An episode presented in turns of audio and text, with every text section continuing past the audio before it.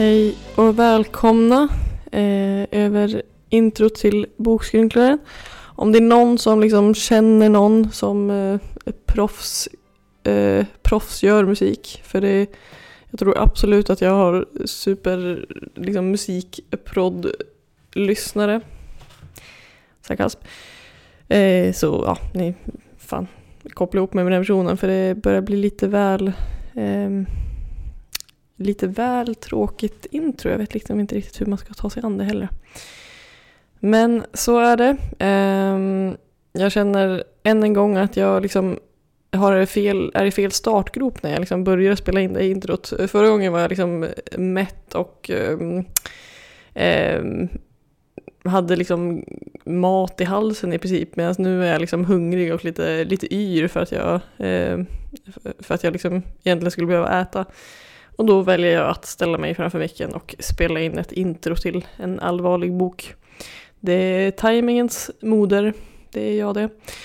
I alla fall, idag så ska vi prata om en bok, en uppfölj, nej inte en uppföljare utan en en fristående bok, men en uppföljande bok eh, som kommer efter en annan bok jag har pratat om. Kan jag sluta snurra in mig?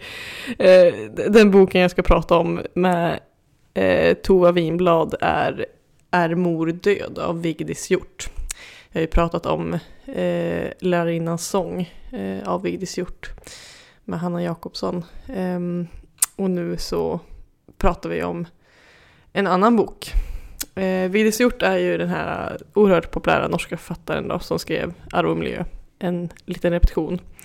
Och eh, det här är ännu en bok med väldigt trassliga relationer och smärtsamma känslor. Eh, hon har ju liksom släppt väldigt många böcker men det var ju först med Arv och miljö som hon blev väldigt känd. Ehm, och alla böcker jag läst av henne, alltså Arv och miljö, Lärarinnans sång och den här då, eh, behandlar känslor som skaver.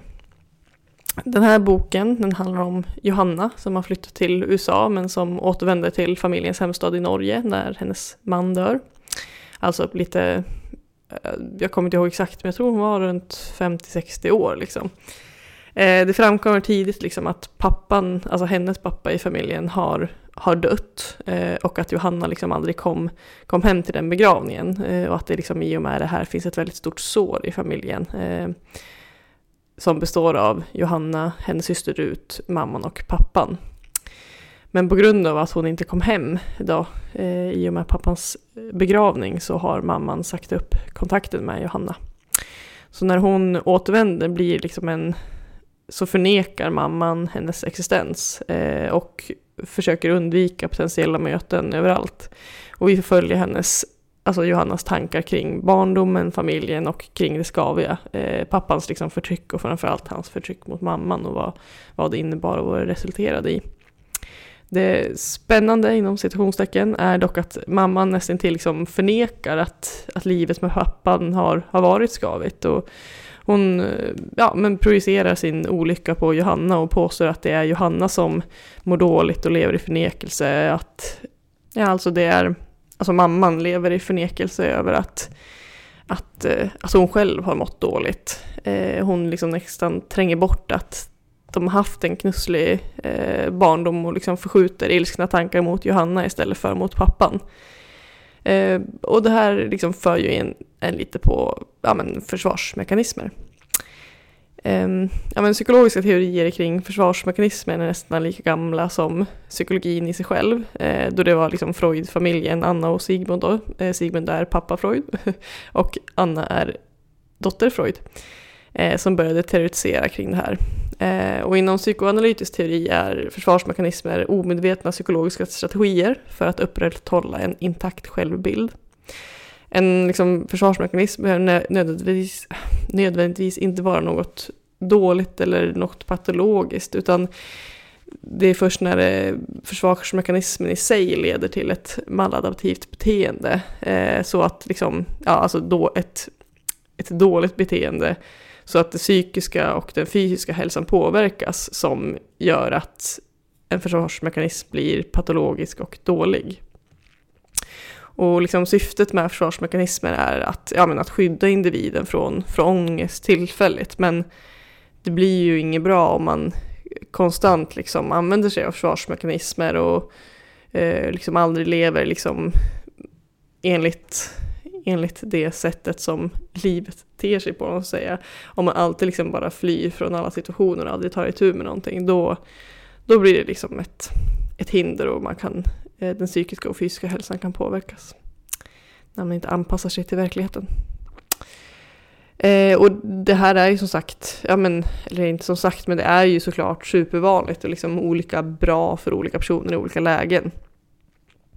Eh, så det är inte så att bara för att man har undvikit att ehm, eh, gå och handla i en affär för att man vill undvika sitt ex eller någonting, det är inte så att det automatiskt första gången blir ett liksom så här, ah, nej men superdåligt, det här, det här mår du inte bra av. Utan det kanske är när ja, men man kanske gör det, man kan inte leva sitt vanliga liv och man kan inte gå någonstans bara för att man vill undvika sitt ex. Då börjar det bli lite negativt. Men ja, jag identifierade ju lite sådana här försvarsmekanismer hos Johanna och mamman och vilket liksom är väldigt, super, eh, väldigt rimligt. Liksom. Om man letar efter en försvarsmekanism då kommer du hitta en, det kan jag nästan garantera. Men eh, vi kommer prata lite om det här idag, men eh, främst kommer vi prata lite om eh, barn och föräldrarrelationer. Eh, för med mig att prata om är mor död har jag psykologen Tova Winblad eh, som jobbar mycket med föräldraskap och med eh, barn och föräldrarelationer inom sitt eget företag, Winblad psykologi. Eh, hon jobbar liksom med ja, utbildning, handledning och mycket skrivuppdrag eh, inom detta. Ja, välkommen till Bokskrynklaren. Eh, vill du berätta lite om dig själv? Mm, jag heter Tova Wimblad och är legitimerad psykolog. Och jag har jobbat framförallt med, eh, med småbarn och föräldraskap under min, mitt yrkesliv som eh, mödra och barnhälsovårdspsykolog under många år och sen numera så är jag privatpraktiserande och gör lite olika grejer som är kopplat till föräldraskap och eh, ja, små barn. Kul. Mm. Då passar ju den här boken väldigt bra tematiskt. Ja, precis. Det handlar ju om ja. eh, ja, kan du berätta om din relation till boken? Eh, jag läste den för att jag hade läst den här Arv och miljö som hon skrev innan. Och gillade den mycket och så gav hon på den här. Och den här tyckte jag, alltså jag tyckte nästan att den här var ännu bättre. Mm. För att den, eh, jag tycker den är skriven på ett väldigt speciellt sätt till att börja med. Mm. Att hela boken är som en lång monolog egentligen, eller det är hennes tänkande kring saker som boken handlar om, snarare än ett händelseförlopp som mm. man kanske är mer van. Mm. Så att den är rätt suggestiv på det sättet. Mm. Att man liksom kommer in i bara ett flöde av tankar. Det tycker jag var lite annorlunda och mm. eh, speciellt att vara i. Och tycker också att den, i, i och med det sättet att skriva, att man fick en stark känslomässig upplevelse för att man var så mycket inne i huvudpersonens mm. I, inre värld. Mm. Ja. Kände du att du liksom sympatiserade väldigt mycket med eh, Johanna? Fick man, fick man en bra bild av henne, liksom, vem man är som person? Och så? Jag tycker man fick en bra bild av henne, men eh, mm, framförallt kanske, det, jag från mitt perspektiv då, som barnpsykolog och så, att eh, liksom det här barnet, Johanna, tycker jag att man sympatiserade väldigt mycket med. Mm. när, alltså i hennes barndomsbeskrivningar där. Mm. Och det beskrivs ju ja, men väldigt mycket om hennes eh, barndom och, eh, men också utifrån liksom, nuet när hon kommer tillbaka till sin hemstad och sådär. Men eh, men det som framförallt beskrivs är ju liksom hennes relation till hennes eh, mamma. Då. Vad, liksom, vad i en liksom, föräldra och barnrelation tycker du att liksom, boken fångar bäst? Jag tycker att den, eh, den beskriver väldigt väl det här eftersom att den är så mycket, det är en så subjektiv beskrivning mm. hela boken eh, från hennes inre upplevelse av av relationen med mamman, så tycker jag att den eh, skickligt fångar upp det här hur föräldrar, våra föräldrar eller liksom våra föräldragestalter inte bara är som vilka personer som helst, utan de lever väldigt aktivt inuti oss och framförallt om det har varit som för hennes del, att det har varit något komplicerat. Eh, där, där, tycker jag att, att det beskrivs väldigt väl eftersom att hon fantiserar så mycket om sin mamma mm. i, under den här boken. Att kanske gör hon det, kanske är hon sån här, det här hände, var det för att hon tyckte så där eller var det för att hon... Alltså hon, hon laborerar hela tiden med eh, olika förklaringsmodeller kring sin mamma snarare än att kanske titta på det objektivt. Mm. Så jag tycker att man, genom att läsa boken så får man en, eh, en ja, man är i den där upplevelsen om vad föräldrar kan vara för en även när man är vuxen. Att de kan vara så levande och ha så stor plats inuti en. Mm. Men kanske mer på ett nästan symboliskt plan än som egna individer. Mm. Tror du hon hade varit lika liksom, reflekterande kring sin mamma och eh, liksom hennes eh, barndom, hennes mamma och sådär om inte mamman liksom hade tagit så starkt avstånd mot henne som hon gör nu? Liksom? Nej, eh, det tror jag inte, utan eh, jag, jag, tänker mig att hon i hela, att hela boken handlar om det här att försöka hantera en förälder som tar avstånd från en. Mm. Och när det har blivit en separation med en förälder. Mm. Och liksom att känna att ens förälder inte är den där ovillkorligt älskande nära personen utan att man är väldigt långt ifrån varandra. Just jag tänker att det, att det är det hon håller på med mycket här i boken, att den här huvudpersonen Johanna försöker mm. hantera det här faktumet att hennes mamma inte vill vara nära henne riktigt. Just det. Vilket mm. är väldigt svårt, liksom, svårt psykologiskt att uh, acceptera för mm. henne här i boken. Och det är det ju. Mm. Och hur, varför tror du att hon, hon ändå har kunnat eh, under hela tiden hon har varit i USA så har hon ändå kanske kunnat skjuta bort den tanken från sig själv och kunnat, nu vet vi ju inte hur hennes liv var i USA, hon kanske har ältat jättemycket och sådär, men om vi antar att liksom, eh, hon ändå kunnat skjuta bort det eftersom hon inte har rest tillbaka till hemstaden och inte liksom eh, haft den kontakten med familjen. Eh, hur, hur lyckades hon med hon med det? Liksom, om hon inte... Mm. Mm. Det, det, är väl en speciell grej i den här boken som jag tycker också att hon hade lite i, i arv och miljö. Mm. Eh, att eh, huvudpersonen, apropå det du frågade innan också, om man sympatiserar med huvudpersonen eller inte, så man får ju känslan här av att hon har ju levt ett ganska speciellt liv här, huvudpersonen också. Mm. Och verkligen kopplat bort mm. allt. Hon har lämnat landet, hon har lämnat eh, alla sina relationer i ursprungsfamiljen. Mm. Eh, och bara liksom kapat och startat upp något helt annat där i USA med mm. familj och så. Eh, så på något sätt så, eller jag tänker mig när jag läste den att, eh, att hon har ja men, liksom kapat bort sin början av, av sitt liv och mm. gått in i ett helt annat läge. Mm. Och sen så nu när, där man kommer in i boken, där är hon, då har hennes man dött och hennes son har flyttat hemifrån och lever ett eget liv. Mm. Så jag tänker mig att det är något med det i den utvecklingsfasen där hon är. Mm. Att hon har gjort det. Hon har gjort sitt vuxenliv, hon har varit produktiv, hon har gjort karriär, hon har haft kärleksrelationer och sen så nu är hon i ett annat läge där hon kanske också själv påbörjar ett åldrande. Mm. Går in mm. i en ny livsfas lite känns det som. Mm. Att hon börjar liksom tänka mer på eh, ja. barndom och sådär för att nu finns det också mer tid till att tänka på det än vad det kanske har gjort ja, innan. Liksom. Mm. Kanske mer fokus också. Jag tänkte lite på de här, du vet, de här gamla eh, livsfaserna. Mm. Erikssons eh, livsfaser. Eh, det är väl inte något man använder nu för tiden riktigt, men däremot kan man väl se att liksom under ett livsperspektiv att man ofta har olika fokus. Mm.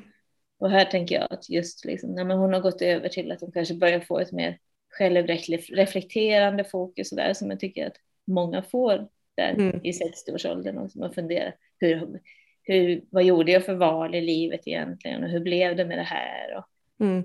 lite självrannsakande där också. Just det.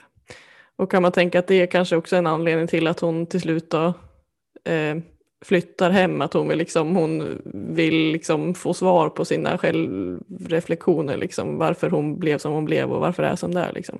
Ja, men det känns väl så. Och, och kunna närma sig sin mamma ändå. Mm.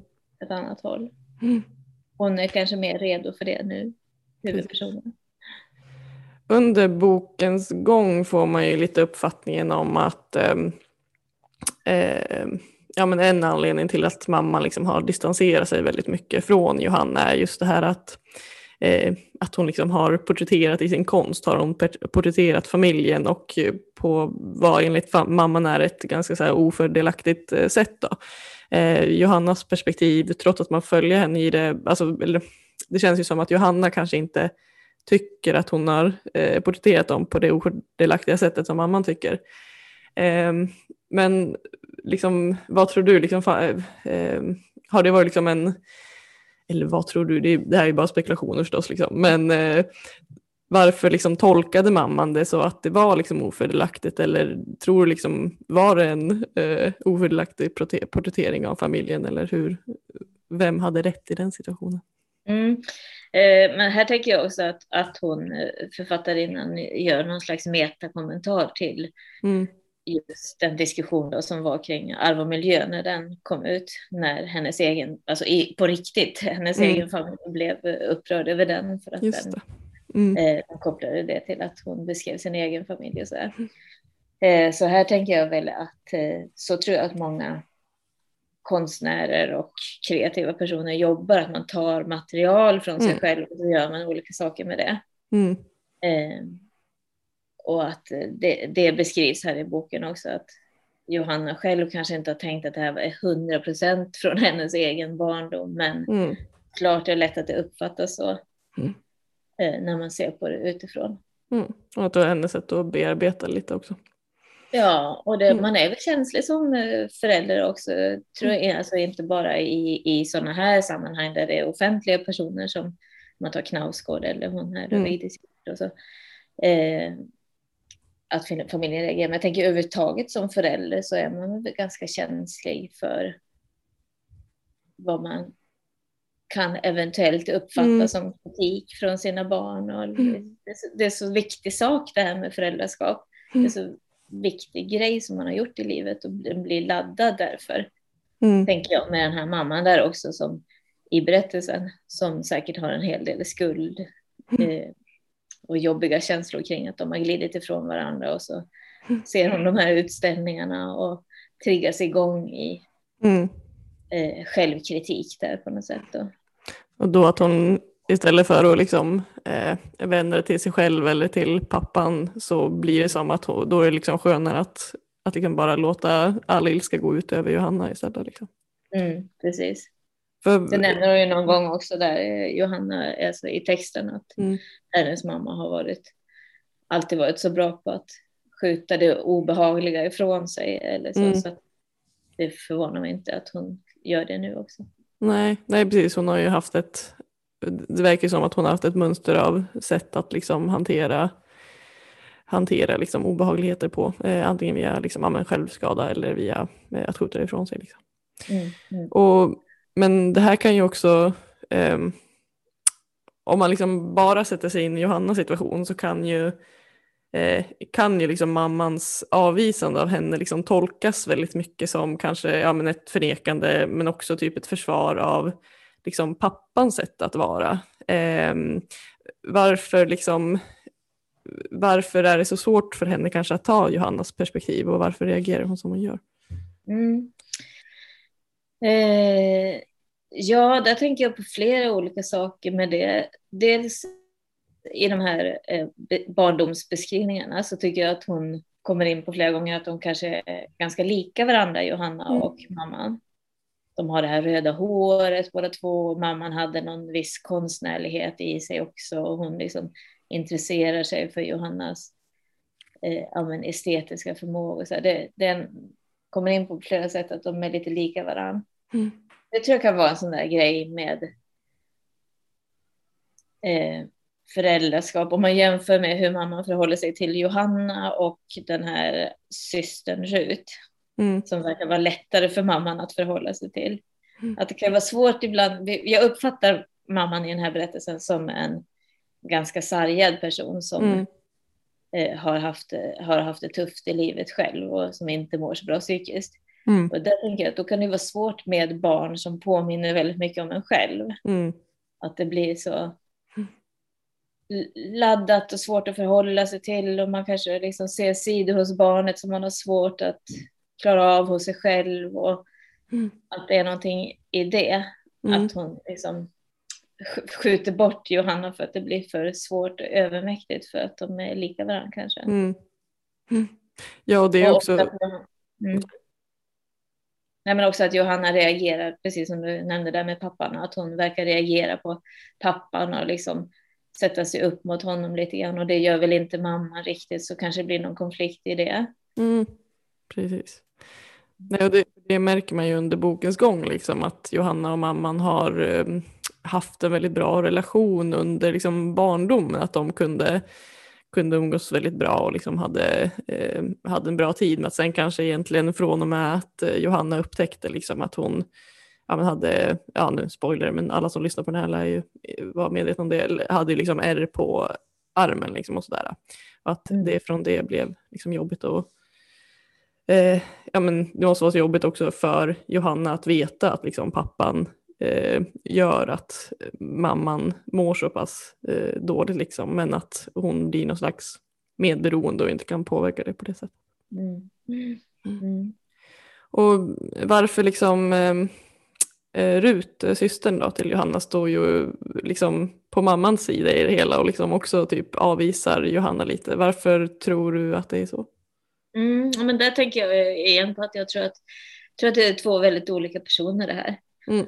Och att eh, Rut har haft någon läggning som gör att det är lättare att anpassa sig och liksom, ja, kanske mer omhändertag. Jag upp, upplever både den här karaktären Johanna och eh, eh, den i arv och miljö som ganska egensinniga mm. kvinnor. Mm. Med liksom, som kanske inte främst är relationellt inriktade utan väldigt eh, ja, men liksom inne i, i karriären eller sina intressen och liksom det, det, och det tycker jag mer är mellan raderna här i, eftersom att det är Johanna som pratar om sig själv men att mm. man kanske också kan tänka att hon har inte varit helt lätt att handskas med den här mm. Johanna heller.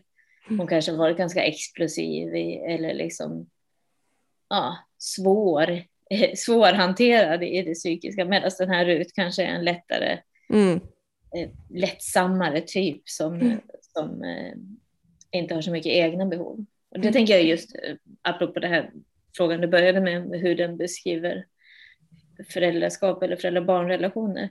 Där tycker jag också att det finns något i den här boken, att den beskriver det här hur, eh, hur det kan utvecklas till att bli så om det är det två komplicerade individer tillsammans, mm. en förälder och ett barn, så kan det bli väldigt svårt där i mm. relationen ibland. Mm. Men alltså att om det är, är en annan kombination av personligheter så kan mm. det liksom utvecklas på ett helt annat sätt. Mm. Att här kanske man tänker att men Rut har väl kanske inte haft den uppväxten som Johanna har haft heller. Nej.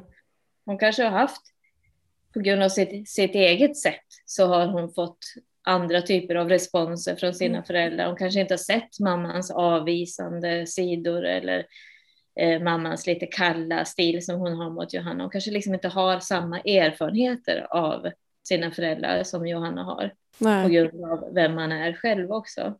Just det. det beskrivs fint här hur, hur liksom, olika barn i samma familj kan ha helt olika upplevelser av mm. vad uppväxten var för någonting. Just det, ja men lite beroende på ja, vilket temperament man har och vad, som, vad man ja. väcker hos föräldrarna också såklart. Ja, ja exakt, precis. Mm. Precis, det är en väldigt så här, ja i allmänhet är det en väldigt fin beskrivning av liksom varför olika, ja, men, olika barn i en barnaskara liksom kan ha olika upplevelser och att det inget behöver vara konstigare än det andra liksom, utan det är bara att man har växt. Precis, och, och, vi alla, alla människor har ju olika sidor, mm. även föräldrar och mm. olika barn väcker olika sidor hos en. Mm. Så att man kan ju upplevas väldigt olika. Mm. Och också hur pass känsligt barnet är. Jag tänker mig att den här Johanna eh, har varit en känslig individ. Mm. Kanske liksom känselspröten ute och känner av stämningar. Hon verkar ha haft mycket fokus på mammans mående och hur, hur mamman har reagerat på olika saker. Så, så hon kanske har uppfattat mycket, mycket mer Mm.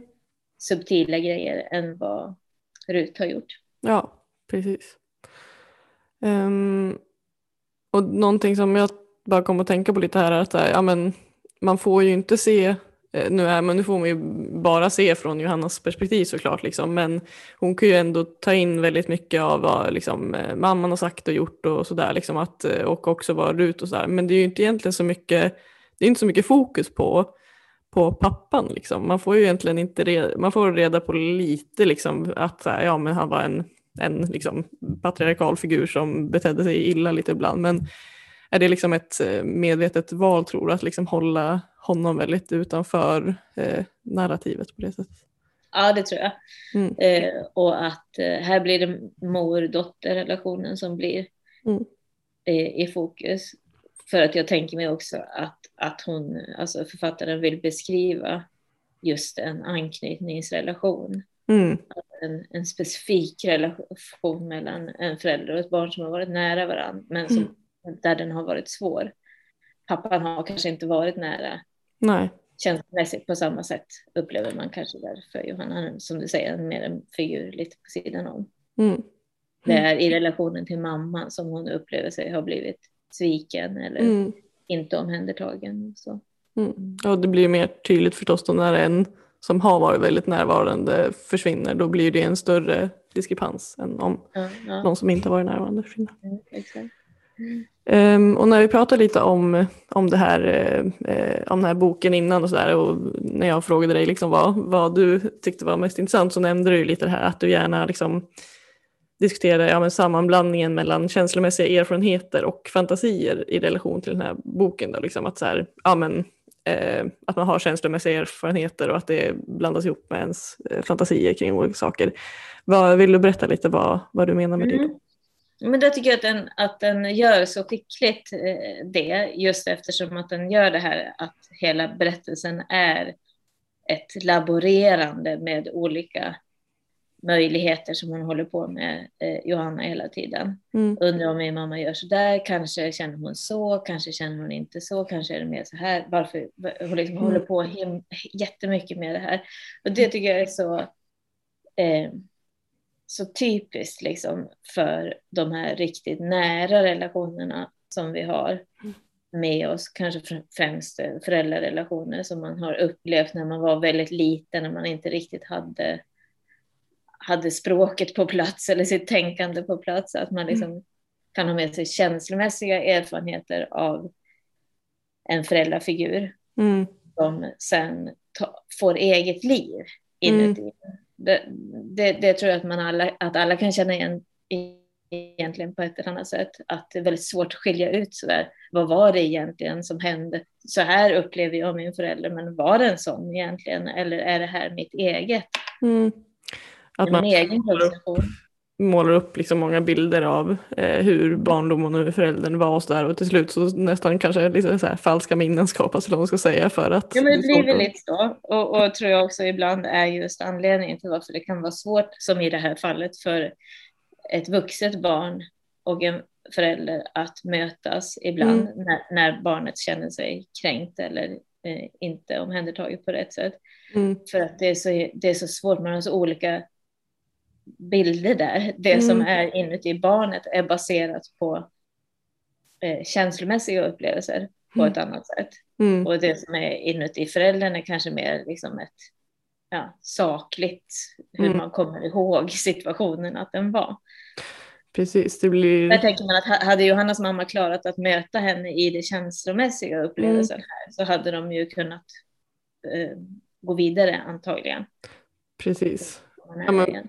Precis, för föräldern får någon slags helhetsperspektiv då kanske eh, över Ja. grejer medan barnet liksom är väldigt fokuserat på just vad föräldern ger känslomässigt och då blir det en så stor krock Ja.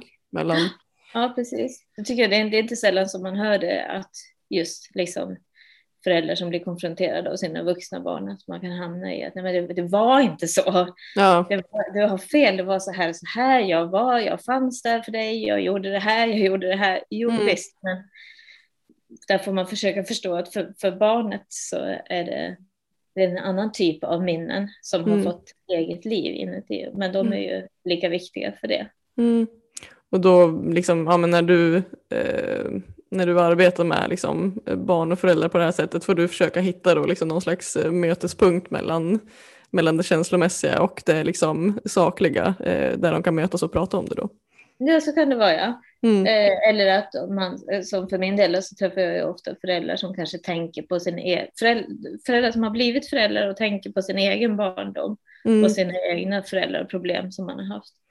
Det. Eh, att det kan vara viktigt där att försöka liksom skilja, skilja ut det här lite grann. Att min, min egen känslomässiga erfarenhet är inte säkert att den var sån, Mm.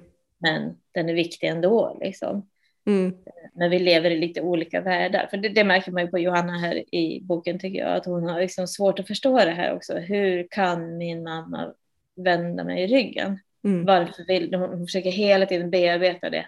Varför vill hon inte bara att vi ska mötas och reda ut det här? Mm. Har man inte skyldighet till det när man är förälder? Liksom, hur är det möjligt att göra så här när man är förälder? Mm. Eh, Och där blir det så tydligt att, tycker jag, att man förstår att den här mamman har någonting helt annat Ja, med sig. Som, Hon- som det är svårt för Johanna att, att förstå det.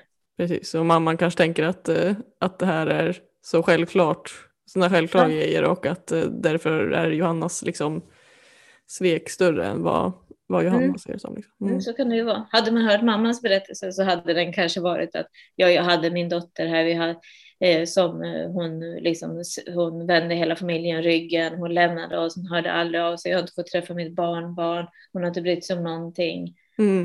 Eh, hon har liksom, det är hon som har tagit avstånd, kanske Mm. mamman upplever. Mm. Ja, så man kan nog läsa, nu får man ju nu får man såklart bara följa Johannas perspektiv, Mm. man kan nog läsa den på väldigt olika sätt beroende på eh, vem man är och var man är i livet. Liksom. Visst. Mm. Ja, men jätte, jättespännande också. Spännande att du liksom har lite, lite erfarenhet av just eh, barn och föräldraskap, eh, föräldraskap och sådär. Liksom.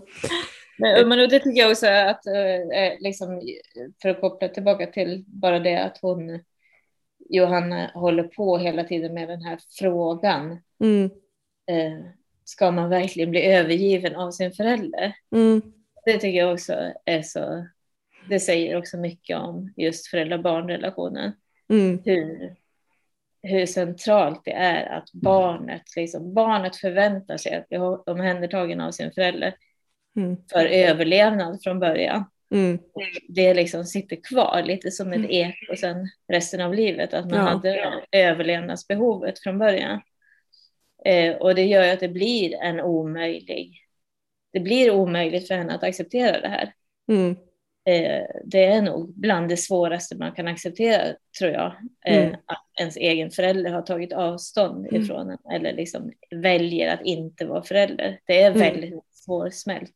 Ja, gud. För att det liksom sätter igång så starka Ah.